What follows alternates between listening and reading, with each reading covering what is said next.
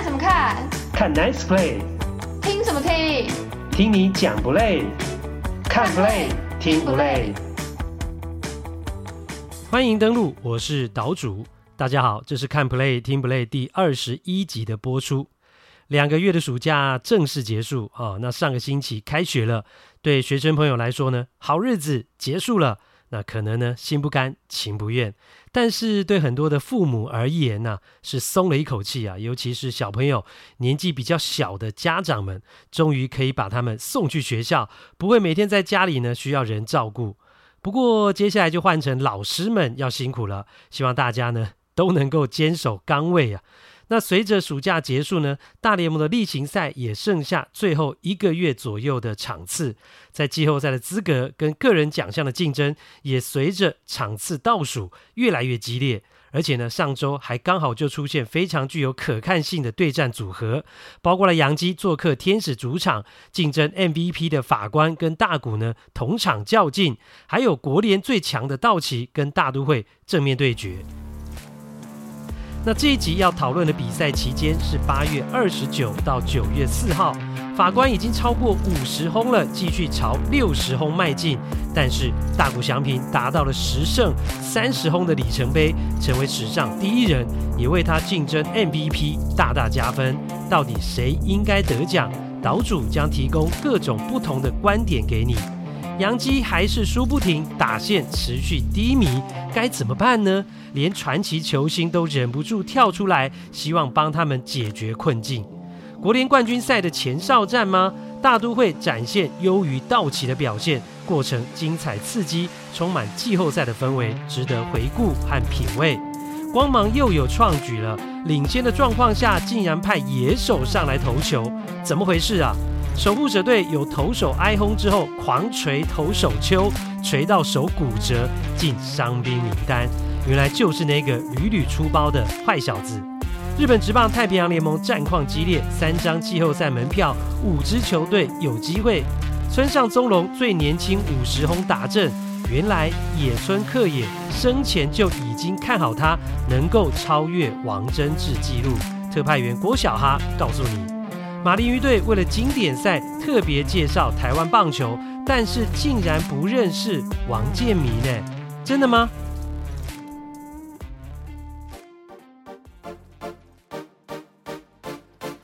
第一趴法官大谷 MVP 之争，洛杉矶正面对决，谁胜出？随着球季逐渐接近尾声，那今年的 Aaron Judge 法官跟大谷的年度 MVP 之争越来越白热化，也是非常热门的话题。那两个人都打出了历史性的成绩，到底谁最有资格拿下这个奖项呢？两派人马或是各自的支持者啊，争论不休啊。而且呢，上个星期杨基做客到天使主场的三连战，就刚好给所有球迷一个直接欣赏。评价跟比较两个顶级球员最好的机会，也提供了更多呢可以争论的柴火。那我也觉得这是一个历史性的怪物对决。各位，如果你没有察觉到，容我提醒你，我们都在见证棒球史上最伟大的一刻。这是我们过去没有看过，未来也不见得能够再看到的两个 MVP 竞争者。一个将会是打到单季六十轰的重炮，那一个是单季十胜和三十轰以上的二刀流。什么时候会有这种成绩的两个球员在竞争年度最有价值球员呢？而且还在球季的尾声同场对决。那法官跟大谷翔平呢，心里都知道，大家是张大眼睛在看，所以呢，两个人同场竞技，互别苗头，都拿出了最大的本事。希望有最好的表现。人讲输人无输阵啊，果然呢，上个星期三连战的第一场比赛呢，好戏就登场了。大谷跟法官呢都击出了全垒打。那 Judge 是本季的第五十轰出炉啊，非常具有里程碑的意义。这也是他生涯第二度出现呢五十轰以上的球技，是洋基队史上的仅仅第三个人达到这样的成就。那前两个呢是贝比鲁斯跟 Mickey Mantle。啊，都是呢洋基的传奇。那虽然呢法官是击出了有指标性意义的第五十轰啊，不过大谷略胜一筹，因为呢，他是在平手的情况之下轰出了超前比数的两分炮，那这让天使呢，呃，靠这一轰啊，四比三啊，四比三赢球，大谷等于是击出了一发制胜全垒打啊，非常有价值。这是呢，呃，三连战的第一场比赛。那不过呢，第二场法官 Aaron Judge 就扳回了一城了，他不但是单场三支安打，缴出了猛打赏，而且是继续轰出全垒打。等于是连两场开轰，那这一次呢，他是三分炮帮助杨基抵定了胜利啊，最后七比四获胜，杨基刚好就是赢三分。这个法官的三分炮呢，非常的关键。那前两场看起来，呃，两个人是平分秋色啊，不分轩輊。然后来到决胜的第三场比赛，那 Judge 呢，在天使比较闪躲他的情况之下呢，呃，又获得了两次的四坏球保送。那只有两个打数，那这两个打数他是都被三振了。那大谷这一边呢，则是又击出全垒打，而且是从洋基的王牌 Gary Cole 的手中啊击出了逆转制胜的三分炮，让天使呢是三比二啊，三比二又是一分啊险胜了洋基，而且这一轰啊也让大谷今年的全垒打来到了三十支啊，这样的里程碑呢。哦，顿时让他的成绩变得更加巨大，更有说服力。一个球员单季拿到十胜跟三十轰以上，在大联盟一百四十六年的历史当中，从来没有人做到过，直到大谷翔平。所以呢，这让他已经是超越了贝比鲁斯哦，在二刀流的成就啊。那大谷呢，已经是宛如独角兽一样啊，自己一个人在无人可及的崇高境界。那就在大谷达到伟大纪录的情况之下呢，哦，天使是以两胜一败拿下了这个对洋基系列赛的胜利。那大谷抢眼的表现是大功臣啊，呃，两场的获胜都是他击出了制胜的全垒打。那从数字上来看呢，其实两个人呢，呃，可以说是半斤八两，差不多。三场比赛下来，大谷是十二个打数呢，五支安打，四成一七的打击率，两支全垒打，一支二垒安打，五分打点。那 Aaron Judge 呢，则是九个打数，四支安打，四乘四四的打击率，也是两支全垒打。另外，他四分打点。还有就是呢，呃，法官有四个四坏球保送，那大谷则是没有任何的四坏球保送。所以呢，呃，从这个数字大家可以看得出来，两队的策略是不太一样的。天使队 Judge 呢是比较小心跟闪躲，宁愿保送他，也不要给他有展现破坏力的机会。那洋基对大谷翔平呢，则是没有闪躲他啊，采取了男子汉的对决，所以也给了大谷比较多的发挥机会。就像是呢，呃，三连战的最后一场比赛，Gary Cole 呢，两好球，应该讲 Gary Cole 是两坏球没有好球，就直接塞了一个中间进来的快速球，九十八迈啊，给大谷，结果就被大谷呢轰出了致命的三分炮啊。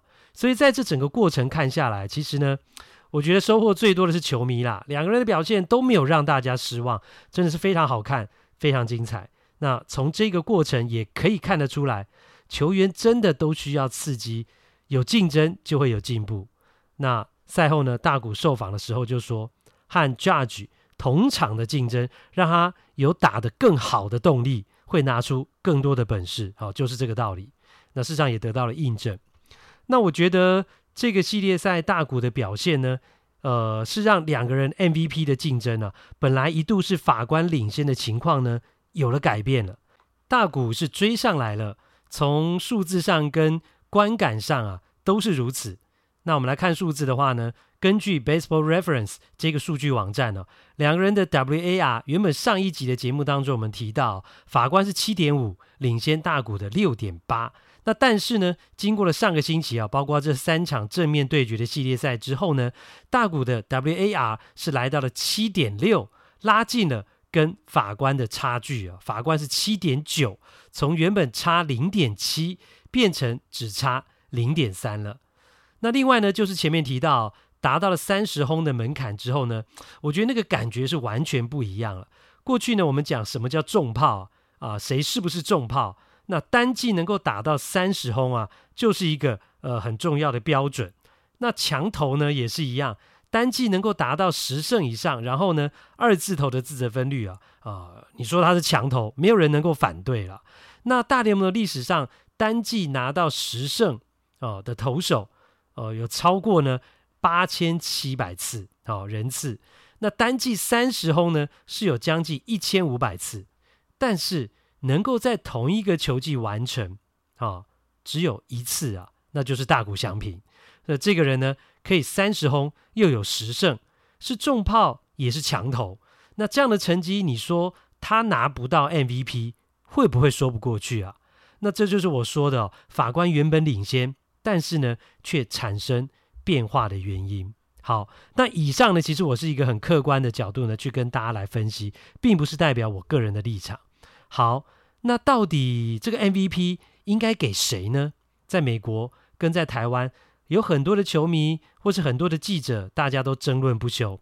那我相信呢、各位也都有自己的想法跟立场。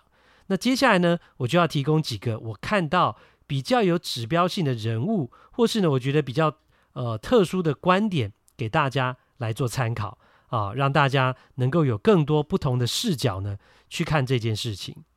首先呢，是洋基队的主播 Michael Kay 啊。相信，呃，过去王建民时期啊，很多球迷呢都对他的声音呢，呃，非常的熟悉，非常的有印象。那不用讲啦，这个 Michael K 呢，他会支持谁啊、可想而知嘛，哦、那就是 Aaron Judge。那他在推特上发文帮法官来拉票啊、这个 Michael K 说：“我报道棒球已经有三十六年的资历了，那今年法官的成绩是我看过最棒的表现之一。”那如果洋基没有他，想要进季后赛就会有麻烦；而天使如果没有大谷，他们还是一样没有办法进季后赛。谁最有价值呢？好、这是洋基的主播 Michael K 哦，他力挺法官。那当然，这也是有很多人认为呢，法官应该赢得 MVP 的一个重要的论点，因为他效力的洋基可以打进季后赛，而大谷的天使呢没有办法。但是，但是，我也看到一个论点，让我觉得，诶，反驳了这样的说法，而且呢，他讲的也蛮有道理的。好，这是呢一个叫 Steven Tang 的球迷，他是 MLB The Show 的游戏设计师啊，相信这款游戏呢很多人都在玩或是有玩过。好，这个啊、呃、Steven Tang MLB The Show 的游戏设计师啊，他说。如果法官跟大谷交换球队，大谷在洋基，法官在天使，那么天使的战绩会比现在更差一点，那洋基的战绩会比现在更好。诶，这是 Steven Tang 说的。再说一次哦，他说呢，如果法官跟大谷交换球队，大谷在洋基，法官在天使，那么天使的战绩会更差，洋基的战绩会更好。哦，这个论点呢，呃，其实我觉得很棒，因为它呈现了一个更客观的角度，就是呢，天使的战绩差，没有办法进季后赛，不是大谷的错啊。好，那如果把它摆到了洋基队，好、哦，跟把法官摆在洋基队相比，那这就是一个公平的基准嘛。然后呢，好、哦，就来比说谁的成绩可以让这支球队更好，那当然。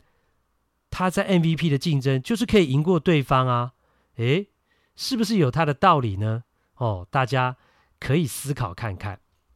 好，那另外呢，第三个要提供给大家的一个观点是呢，一个美国的记者提出来的，呃，我也觉得他讲的很有意思。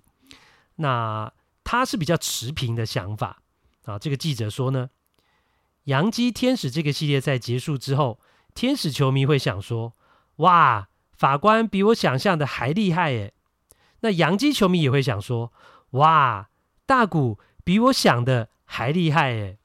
哦，意思就是呢，其实这两个人真的都很厉害啦，都有资格拿 MVP。哦，其实我觉得他讲的真的是一点都没有错，也非常符合现在两个人竞争呢难分高下的局面。好啦，其实以我个人而言呢，我真的没有比较支持谁，也没有比较看好谁。因为我觉得他们两个真的都有资格哦、呃，去赢得呢这个重要的年度最有价值球员的奖项。那我只是呢很单纯的呃，就是享受，那欣赏这两个球员呢创造历史的过程。就像我前面讲到的啦，这真的是史无前例的时刻，对一个棒球迷而言，能见证到就是一种幸运和幸福啊。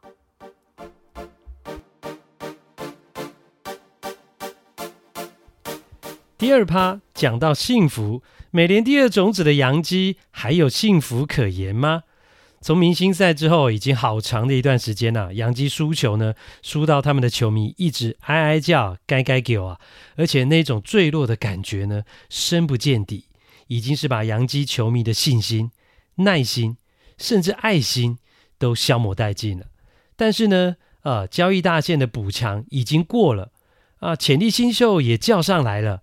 闭门会议啊，早就开过了，啊，重话也说过了，桌子也拍了，但是呢，球队还是继续沉沦。那整个球团跟教练团，我觉得好像已经是无计可施了。唯一剩下的可能就是，是不是要开除一些人呢？打击教练吗？还是总教练呢？但是例行赛只剩下不到一个月了，季后赛就在眼前。阵前换将，或是阵前更换主帅，适合吗？而且呢，从释放出来的讯息啊，我觉得洋基的球团高层的认知是，目前的阵容没问题，教练团也没问题，问题是这些球员没有打出来，球员没有表现出来啊，就是呢，球员们打不好，所以才会一直输。因此呢，Aaron Boone，布总才会说，我们有人。可以做到让球队翻转过来啊！那个这个有人呢，其实他指出的重点就是球员们。那 Aaron Boone 也说，如果我们再不振作，走出现在的困境，你们这些记者啊，就有很棒的报道可以写了啊！其实这句话呢，是有点嘲讽的意味啊，意思就是说呢，洋基从战绩大幅领先，那最后如果没有拿到分区冠军，甚至没有打进季后赛的话，哇！那可是轰动的大新闻、啊！记者跟媒体绝对可以大书特书了。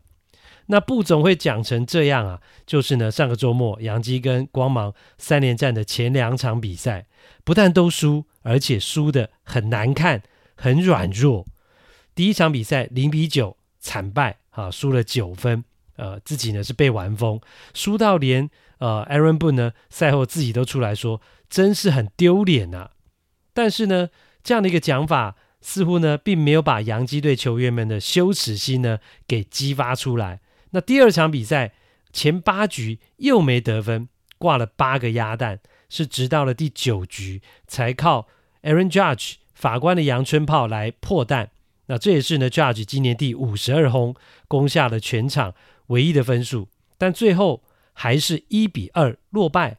啊，除了又输球，重点是哦，延续而且扩大了洋基队这么长一段时间哦战绩不振的主要原因，就是打线不振嘛，就是打线孱弱嘛，就是呢这支球队不能够得分嘛。那洋基除了法官的棒子还醒着，其他的球员啊几乎是全部把棒子啊放进冷冻库啊，变成冰棒了。那更倒霉的是呢。这个少数状况不错、三成打击率的 Andrew Benintendi 还因为挥棒导致手腕受伤，进入伤兵名单啊，等于是呢雪上加霜。那有人好奇啊，为什么打击教练没有被开除呢？诶，我也不知道，我也很好奇。那洋基打线集体陷入了低潮，连转播单位的球评啊，Yes 电视台的这个球评呢，前洋基队的强打外野手。Paul O'Neill 都替他们着急啊。O'Neill 说呢，我很乐意坐下来和一些洋基队的球员们聊聊他们的打击。那这番言谈的感觉是呢，连他都看出来这些打者一些打击上的问题，但是没有改善，所以呢，他很想帮忙。那原本以为呢，以洋基在上半球季领先的幅度啊，应该是不太可能被第二名的球队追上来吧。但是呢，洋基就是烂到令人难以想象，从领先光芒最大胜差曾经是十五点五场，十五场半呢、结果呢，到了上周日结束为止，被追到只剩下四场胜差的领先了。哇，这真的是太可怕了。所以呢，洋基现在的问题真的很大，再不振作，分区第一名，美联第二种子的位置呢，可能就会拱手让人，变成要去外卡了。那会不会甚至连季后赛都打不进去呢？啊、呃，目前还没有这样的疑虑啦。但如果有，哇，那绝对会是我们未来几集要讲的重点呢。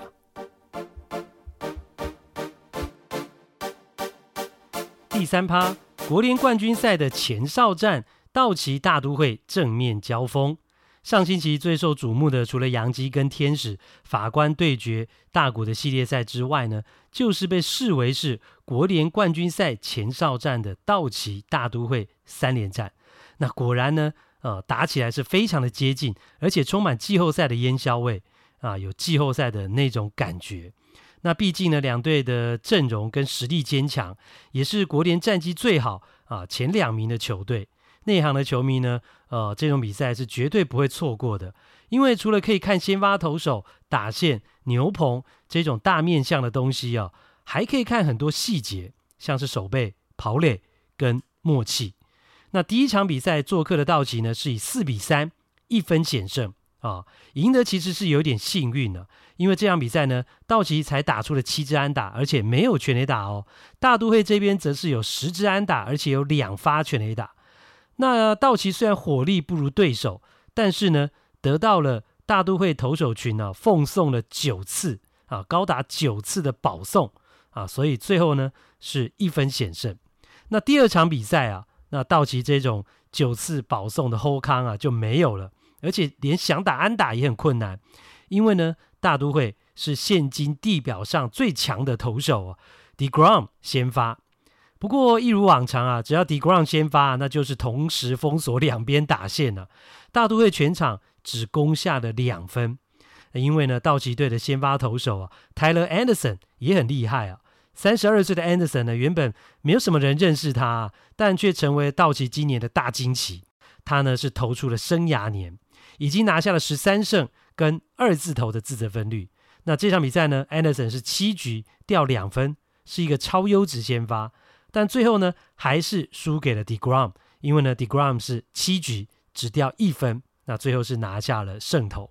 那这个三连战的第二场比赛，有一个很重要的关键，就是呢，大都会的中外野手 Brandon Nimmo，他在七局上半呢、啊，帮 deGrom 没收了一发全垒打，是 Justin Turner 打的。那要不然呢，呃，这个 deGrom 又要做白工了，所以呃。这个没收全垒打成为关键，那大都会就展现了非常高级、非常高水准的守备，呃，赢下了这一场二比一的比赛。那讲到了 deGrom 啊，其实有一个好玩的小插曲啊，跟大家来讲一下。呃，而且呢，这个插曲是对小朋友信守承诺的故事，哈、哦，啊、这是呢在两队三连战的第一场比赛的赛前呢、那隔天要担任先发投手的 deGrom 呢，呃，就在外野接高飞球，那就遇到了。呃，这个 Freddie Freeman、啊、道奇队的一垒手，那 Freeman 呢是带着他的儿子，那结果呢，deGrom 啊就跟 Freeman 的儿子说呢，我明天要三振你爸爸，哈、结果呢，隔天啊，两个人呢第一次对决，第一个打席，deGrom 就三振掉了 Freeman，好、三振这个 Freeman 这个小朋友的爸爸，哇，果然是信守承诺的阿贝啊，啊，那讲到这个 deGrom 呢，其实他是一个。呃，个性很淘气的球员啊，从这个例子大家就可以看得出来。而且呢，还有过去的一个例子呢，也让我想起来，这是好多年前哦，在一次季后赛的这个记者会上，那 deGrom 呢，呃，跟当时呢表现优异的这个打者这个队友呢，当时大都会队的二垒手 Daniel Murphy 一起出席这个季后赛的赛后记者会。那大家还记得 Daniel Murphy 吗？二零一五年，哈、哦，他在季后赛呢大开外挂，狂轰全垒打，啊、就是那一年，哦哦，当时呢，呃，Murphy 呢在记者会上正在专心回答记者问题的时候呢，哦呃，走进来的是肩膀包着冰敷的这个 deGrom，哦，就坐在他旁边，然后呢，忽然呢。这个 deGrom 呢，就去拉 Murphy 他坐的椅子下面那个可以升降的拉杆，好、哦，大家知道吗？这种椅子很多，我想很多人的办公室的椅子都这一种，就是椅子下面有这拉杆，然后呃拉一下它可以往上升或是往下降。啊、哦，结果呢 deGrom 呢，他他比较慢进这个记者室，然后呢，进来的时候正好 Murphy 在接受访问，结果他坐在 Murphy 旁边坐下来之后呢，就去拉那个拉杆，让 Murphy 的椅子呢忽然往下降。哇！那结果这个突如其来的举动让 Murphy 是吓了一跳啊！结果呢，旁边的 d e g r a m 就在那边偷笑。所以这个事情呢，我印象非常的深刻啊。d e g r a m 就是这么淘气啊，就这么顽皮。那二零一五年，当时他才二十七岁，是大联盟才第二年啊。虽然他那时候已经开始投出成绩，但还不是真正的大咖，不是那种真正的明星球员。就他就敢在媒体聚集、众目睽睽的记者会上面的恶作剧啊，一点都不怕。所以当时呢，我就觉得这个球员很特别，有一种呃很不一样的个性。哦，所以对他这个举动我记得很清楚，因为我觉得啊、哦，这种个性呢，对投手而言是很好的，呃，就是一种能够放轻松，呃，有幽默感和不畏惧场面的那种感觉。那他后来的故事大家都知道了嘛，就变成了一个三十岁之后还能持续进化，甚至呢被 Mookie Betts 恭维说是地表上最强的投手。好，那 deGrom 呢，呃，帮大都会赢下了。呃，对道奇系列赛的第二战之后呢，那大都会跟道奇等于就前两场，呃，打成了一胜一败，而且都是一分差的比赛哦，显示呢双方实力真的很接近。那第三场呢，其实基本上也是一场一分差的比赛，而且呢又是在细节上啊分出了胜负，哦，我觉得这就是高手过招啊，好看的地方。那事情呢发生在七局下半，二比三。啊，只有一分落后的道奇呢，已经造成两出局喽。那那时候是两出局，二垒有人。那结果呢，投手让打击者小丑鱼尼莫，诶，啊，怎么又是 Brandon Nimmo 啊？好，尼莫呢，他就打成了一个呃，并不深远的呃冲天炮，在右外野方向。那眼看是可以接杀，形成三出局结束的啊。二垒那个跑者就会留下残垒嘛。但是哈，结果道奇的二垒手 Gavin Lux。跟呢，Mookie Betts 却发生了默契的差错，两个人都没有去接这个球，等于是有点都让给了对方啊，造成了这个球落地，呃，结果不但形成安打，还形成了二垒安打。那不但呢，二垒的跑者呃回来得分啊，大难不死的这个大都会呢，接下来又击出安打，再追加一分，那等于呢是原本应该出局结束，还是维持。二比三，道奇只落后一分了。但是道奇因为默契发生差错，没有接杀一个该出局的飞球，反而让大都会呃死里逃生，又拿到两分，变成了道奇是三分的落后。那这个 play 跟后来的得分也成为胜负的关键。那最后呢，是大都会五比三获胜，就拿下了这个系列赛的胜利。那如果道奇没有发生手背默契的差错，就不会掉那两分呢、那之后，他们得到了第三分，就能够追平啊！哦，但是没有，所以关键的差别就在守备默契的差错。所以呢，哦，三场比赛比下来，是真的很有季后赛的味道。那两队呢，呃，上个星期就打完了整个球季呢最后一场的交手。那今年整体的对战成绩呢，是大都会哦七场比赛四胜三败，呃，稍微的多赢一场啊，占了上风。那虽然是只多赢一场，但我觉得其实是很不容易的。要想想看啊，道奇是一支已经拿到九十胜啊，大联盟最强的球队。而且呢，大都会今年有很长的时间呢、哦，呃，双王牌啊，deGrom 跟靴子是受伤的情况，所以道奇是这么强。那大都会呢，其实有很长的一段时间阵容并不完整，尤其主要的双王牌是不在阵中，但是他们却能够对道奇。打出四胜三败的成绩哦，我觉得是非常的不容易的。不过啦，两队呢会不会真的在国联冠军赛碰头？当然还很难说，因为勇士跟红雀呢也虎视眈眈。但如果真的这两支球队遇到了道奇跟大都会，你觉得谁会胜出呢？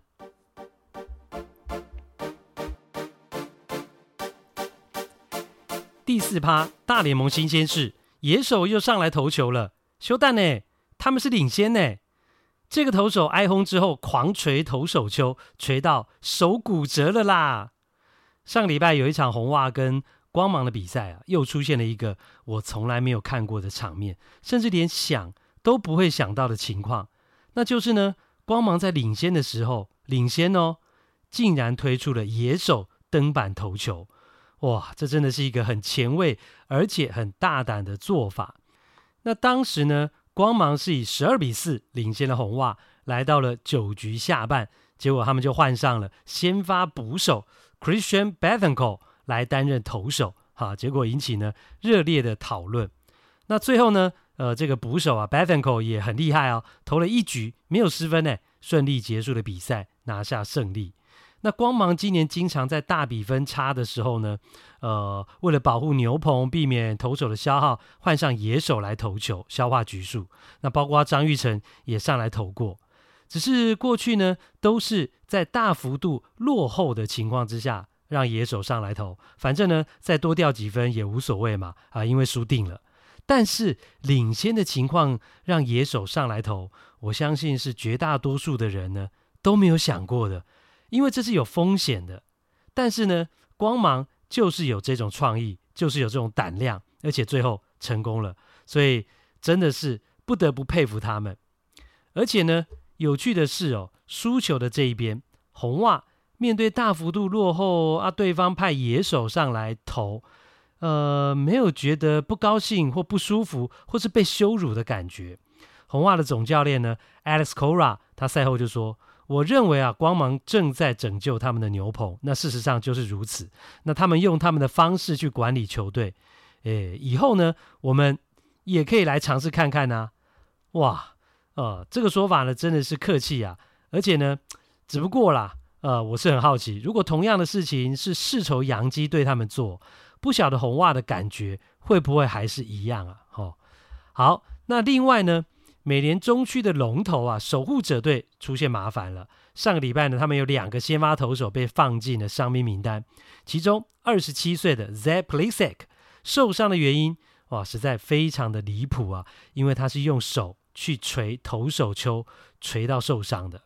原来呢，是在八月底啊，Plesac 他最近的一次先发投球的时候呢，呃，在七局下半被水手队打了一发阳春炮。那这支全垒打呢，是他当天挨的第三支。让他又多落后了一分，变成了一比三。所以其实啊，呃，他挨了三支全垒打，都是阳春炮，所以总共也不过才失掉了三分。但是呢，他却因此呢气到啊，非常生气啊，气到用投球的右手去锤投手球，结果把手锤到骨折了。哦，手骨折了，而且当时他没感觉哦，还把那局给投完。结果搞笑的是呢，那局结束之后，哦，守护者队呢在八局上半就下个半局呢大反攻，演出了逆转逆转胜，最后赢球了。Plesac 是拿到了胜投，所以呢，他根本就不需要那么生气啊，他等于是白白的把自己给弄伤了哦，所以整个过程跟结果实在是非常的乌龙。那讲到守护者队这个投手 Plesac，他的问题是真的很多，这出包呢。也不是第一次了，最主要就是他不成熟的个性跟情绪控管的问题。这是去年球季呢，他就有一场比赛，因为投不好，三点二局掉了五分，啊，被打爆了，他就生气啊，暴怒，扯开自己的上衣。那因为呢太生气了，这个扯的力道太大了，导致把右手的拇指给扯受伤了。啊，扯自己的衣服，扯到拇指受伤，还真的是很扯。然后呢，还有。前年二零二零年的时候，当时呢，这是 COVID-19 的疫情呢是最严重的时候，最风声鹤唳的那个时候。那大联盟呢，在当时也实施了严格的防疫规定嘛。哦，我相信大家都还有印象。那这些严格的防疫规定呢，呃，很多球员哦，这个所有的球员呢，大家都是乖乖的遵守。但是呢，我们这位年轻人，这个年轻的投手 Plesac 却我行我素，啊，是呃。到芝加哥去打客场比赛的时候呢，Plesac 他就擅自离开了饭店，哦，跑去吃饭，然后呢，吃完饭呢，还跟呃，还跑去呢朋友家呢开箱球员卡。当时呢，跟他一起的还有另外一个呃投手呢，呃，Clevenger 啊、后来是被交易去了这个教士队，Clevenger，呃，也跟他一起。也许呢，我相信很多人对这个新闻还很有印象。因为当时哦，大联盟的防疫规定是不能够离开饭店的。哦，在球赛结束之后回到了饭店，哦，要乖乖待着。结果呢，Plesac 跟 Clevenger 他们就跑出去，结果被发现了，然后，就引起了轩然大波。当时呢，名字还是叫印第安人队的球团呢，发现之后就处分了两个人。好，原本呢是主战投手的 Plesac 就被降到了小联盟。但是呢，发生了这个事情之后呢，Plesac 并没有悔改或是真心的认错，他还拍影片发影片到社群媒体上去呛媒体，哦，呛媒体的报道说，哦，呃，把他的行为呢讲得太严重了，哦，还恶意带风向等等，因为他觉得呢自己跟朋友。呃，不到八个人，呃，去聚会，诶，是符合当时美国 CDC 的规定啊，哦，啊、其实很安全的，他不认为自己有真正的做错事，结果呢，这个影片反而又引发了第二次的轩然大波。那这个 Plesac 当时惹出的这个事情，其实是连自己的队友，连球队里面的队友都很生气，都很气他的。当时的看板球星呢、林豆其实还在，林豆也很不高兴呢、啊，认为 Plesac。他自私的行为是让大家都暴露在这个染疫的风险里面，而且呢，过程当中啊，Plesac 还说谎欺骗自己的队友，哦，甚至呢，后来还有些人呢、啊，这个呃，当时印第安人队的这些球员还向球团呢提出来说，如果呢，Plesac 他归队啊，如果他要回来，那我们就要离队不打了，哦，所以整个事情当时是闹得很大很难看，哦，这就是年轻不懂事的 Plesac。其实讲到他啊，我觉得是一个资质蛮不错，而且很有潜力的投手啊。呃，他在二零一九年上到大联盟之后呢，前两个球季啊，二十九场先发就拿下了十二胜八败，三点三二的自责分率，其实投得很棒，而且是大联盟的前两年呢、结果呢，二零二零年闹出了这个防疫的这个大风波之后呢，呃，其实我觉得他接下来的两季啊，就去年跟今年就没有再继续进步，而且反而越投越差。这两年呢，ERA 是退步到两年加起来，呃是四点五四。那今年的战绩更是只有三胜十一败。所以啦，从这个例子呢，我们就可以看到，呃，球员呢真的是光有天分是不够的，想要在职业的运动场上成功哦，良好的自律跟情绪的控管也很重要的，否则再好的机会给你啊，最后还是会搞砸的。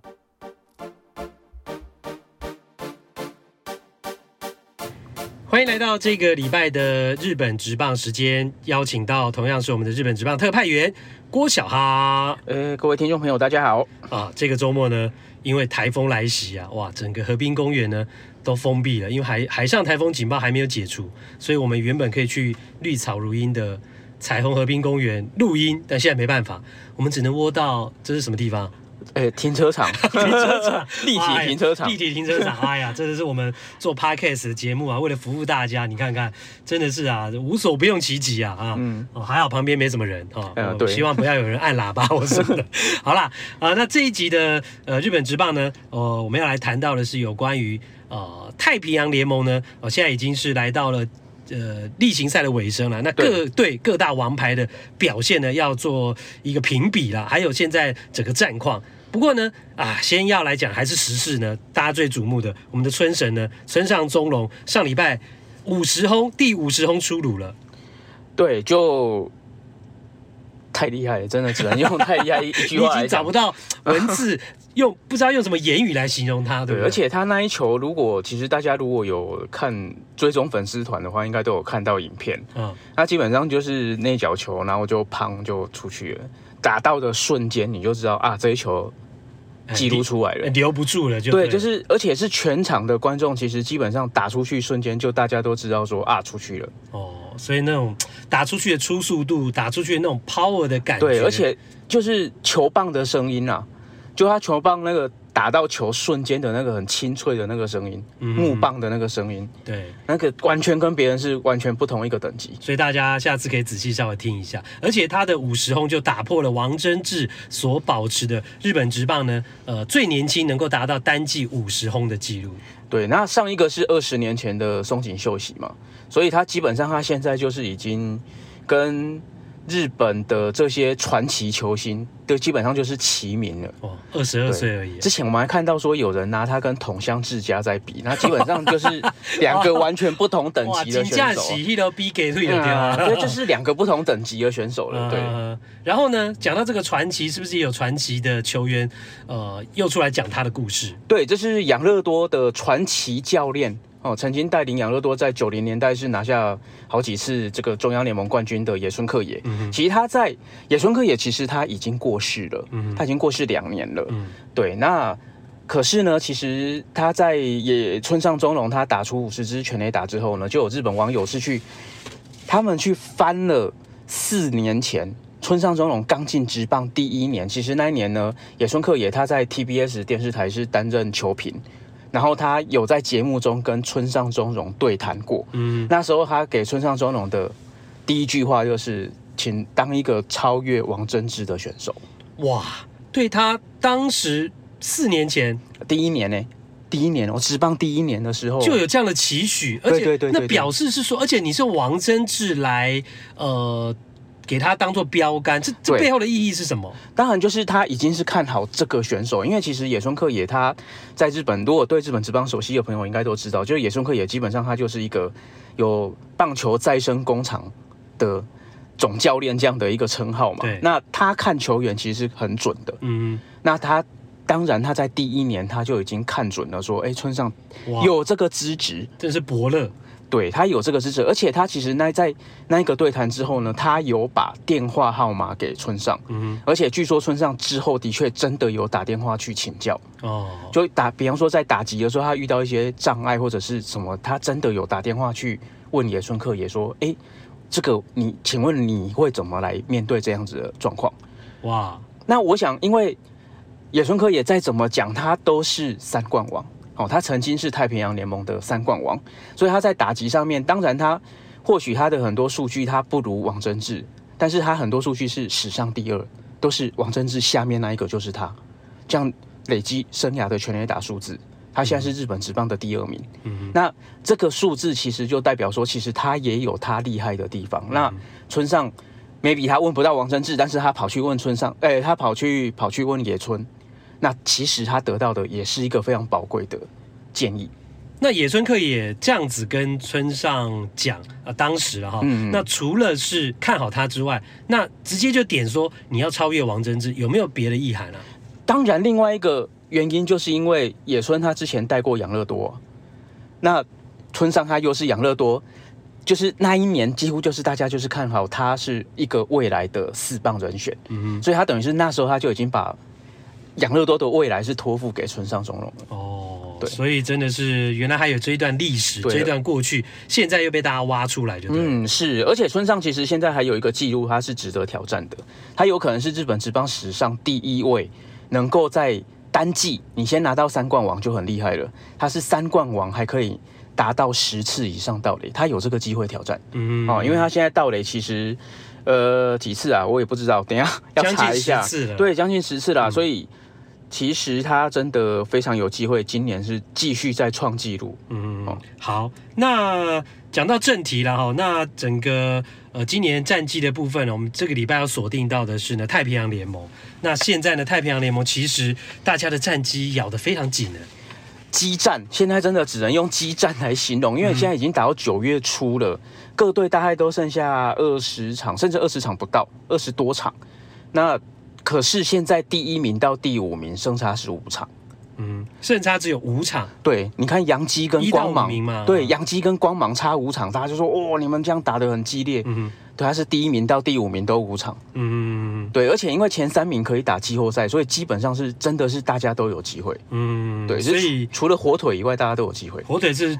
笃定要出局了，对，对，对，对，对，但是呢，呃，另外几队咬得很紧。那各队的王牌是不是今天也要特别呃为大家来多做一些呃说明，多做一些报告？那尤其大家其实比较希望多听到一点佐佐木朗希的这个讯息是。是，那当然就是未来这二十几场比赛，这些王牌投手他到底能够帮球队拿到几胜？那当然，因为。王牌出来，你当然就是非胜非赢不可嘛。对，那你赢了，你才有机会去争冠军啊。所以这几个王牌，我想大家都会很期待他们的表现。然后佐佐木朗希，其实他在整个八月份，呃，可以说不稳定啦，因为他在整个明星赛之后，其实他出赛五场，三胜两败。那你看数字其实还 OK，他三十三局丢了三十八 K，嗯哼，然后他会只有零点九九不到一，嗯哼，表现非常好。但是问题就是他在这五场的先发，他有被打了四支全垒打哦，长打比较多。对，所以他防御率三点五一，这也是让他五场比赛只拿到三胜。对，那当然他的这个全垒打，那前几天其实呃对欧力士的比赛，其实他他是赢球的，对，但是他的这个问题就是他在今年的后半季，相对前半季来讲，他的整个表现是相对不稳定的。嗯，那这个当然，因为他毕竟是第一个完整的球季，所以这对他的体力是一个考验。嗯，那他现在总投球局数一百一十八局，其实是有机会，因为一百四十四局是那个。就是他们的基本投球局数了，就规定的投球局数，规定投球局数了，对对对，规定投球局。那他现在就可以进入到排行榜的局数，对他还有机会挑战。所以，但是接下来几场比赛可能他就没有办法，真的就五局六局就下去那一种。就是你真的要长一点，对，就是想办法要投长。嗯，对。那投长之后，他的体力加上他的球种，因为相对来讲就单调嘛，大家都知道，他球种相对来讲是单调的，所以。到底他的压制能力能够到什么程度？嗯哼。那现在罗德刚好就是我们刚刚讲的第五名，就是跟第一名的胜差五场，刚刚好他就是第五，所以其实罗德也非常需要朗西在比赛中拿到胜投来帮助球队再继续往上爬。嗯，对。那当然，第对第二年的投手来讲，这个压力他能不能顶住，这又是另一个挑战。所以对佐佐木朗希来讲，当然天分毋庸置疑。那到了球季现在尾声。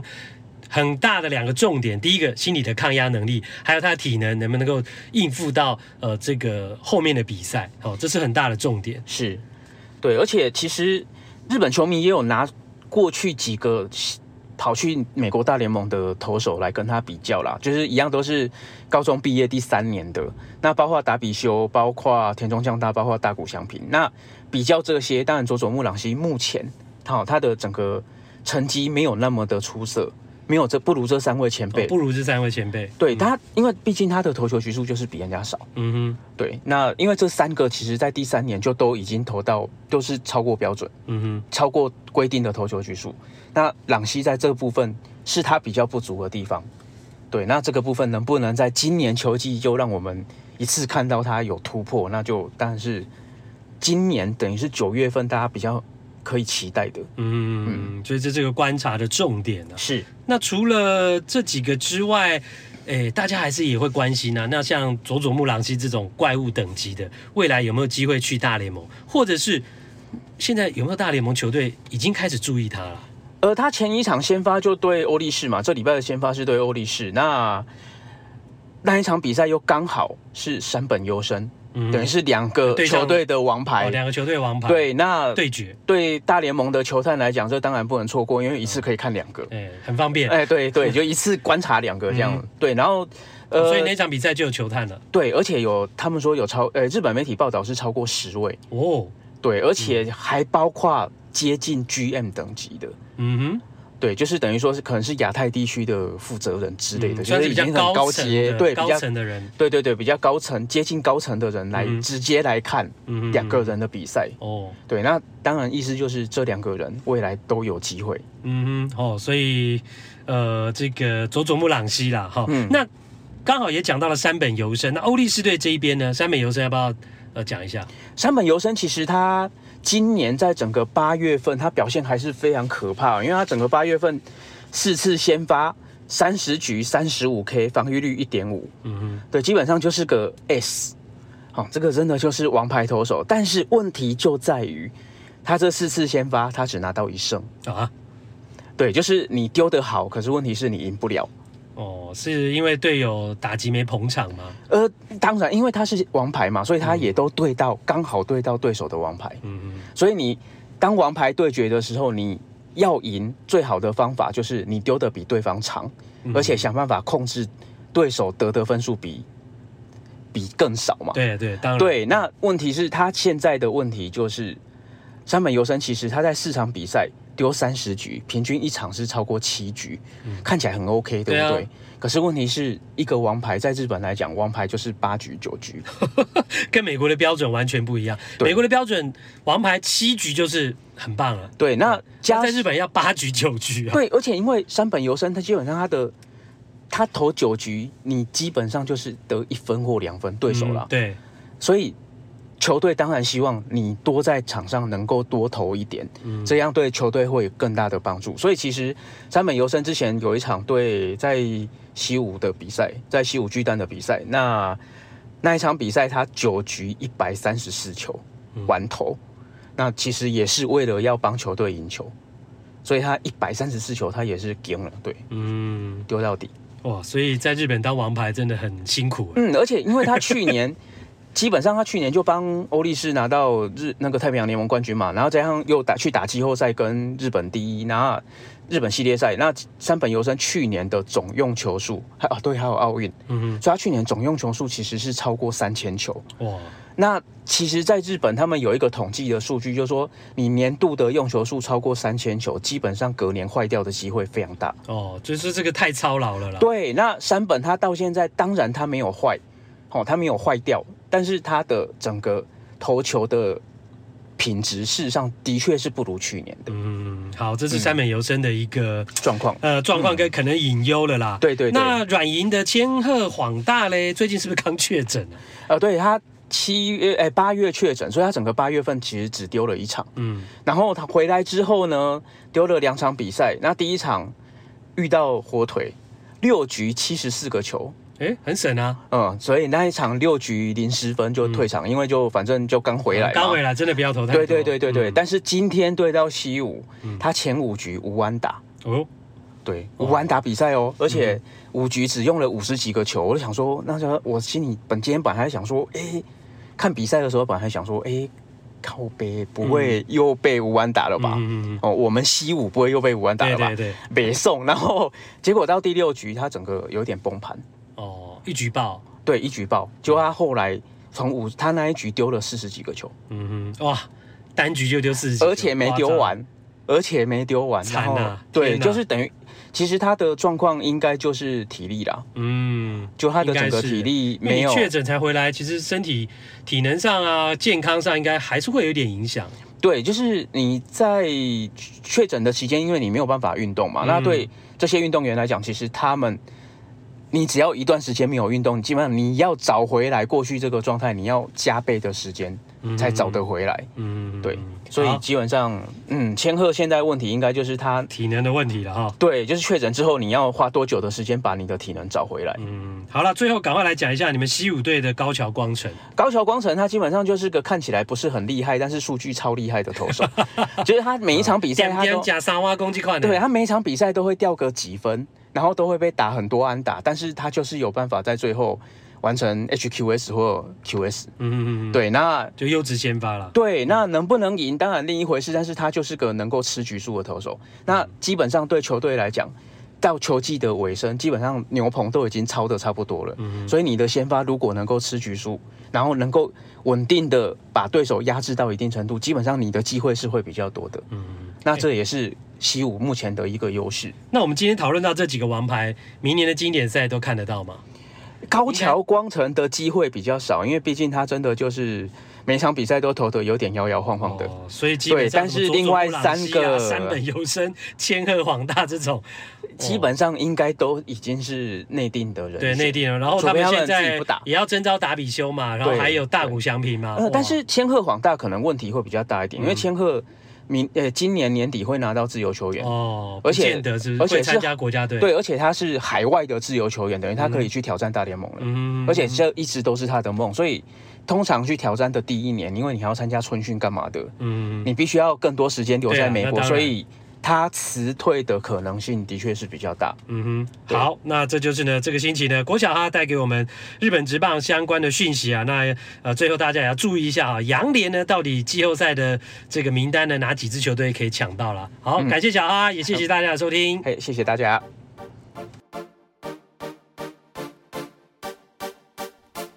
第六趴，马林鱼当然认识陈伟英，但竟然不认识王建民。上个星期呢，张玉成虽然对杨基的比赛呢打出了一支幸运安打，带动了一个得分的大局啊，但其实他最近呢是陷入了低潮。那原本呢，他到光芒之后是一直打得很好，但是呢，从八月二十四号之后啊，呃，到九月四号的这段期间，九场比赛里面了，哦，张玉成呢二十三个打数只有三支安打，那打击率只有一成三零哦。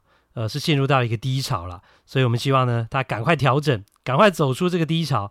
毕竟呢，光芒是一支准备要进入到季后赛的球队啊。我们也希望呢，到时候呢，张玉成也能够在光芒季后赛的球员名单当中。那另外呢，就是上个星期啊，光芒出战马林鱼的比赛很有趣哦。当张玉成上来打击的时候呢，诶，马林鱼的转播单位竟然特别来介绍他，为什么？哦，原来是因为呢，马林鱼的这个主场啊，就是呢，明年三月二零二三年，呃，经典赛呢主要的比赛场地啊，不仅会举办这个预赛，那事实上包括了八强、四强跟冠军赛呢，也都会在马林鱼的这个主场的呃球场呢来进行。所以呢，马林鱼的转播单位呢，就趁着呃张玉成上来打击的时候呢，虽然他不是自己球队的球员啊，是光芒队的球员，但也借机呢来介绍即将主办经典赛呃预赛的台湾。那介绍当中呢，呃就主要讲到了台中市将主办呃经典赛呢 A 组的预赛，还有呢棒球是从日治时代呢引进台湾的，也已经成为了台湾的国球。那另外还讲到了台湾的这个钞票啊，五百元的钞票上面呢印的就是呃跟棒球有关的这个图样。那另外呢也提到了中华职棒的历史。还有呢，也提到了曾经登上大联盟，呃，主要的一些台湾球员啊、哦，他提到了有陈金锋、郭泓志啊、陈伟英跟呃现役的张玉成。但好笑的是呢，呃，他在介绍这些主要上过大联盟的台湾球员里面呢，竟然没有写到，竟然是漏了在洋基队连续两年十九胜的王建民呢。啊，王建民等于是呢，呃，台湾上过大联盟的球员里面是最大咖的，呃，结果竟然漏掉了他。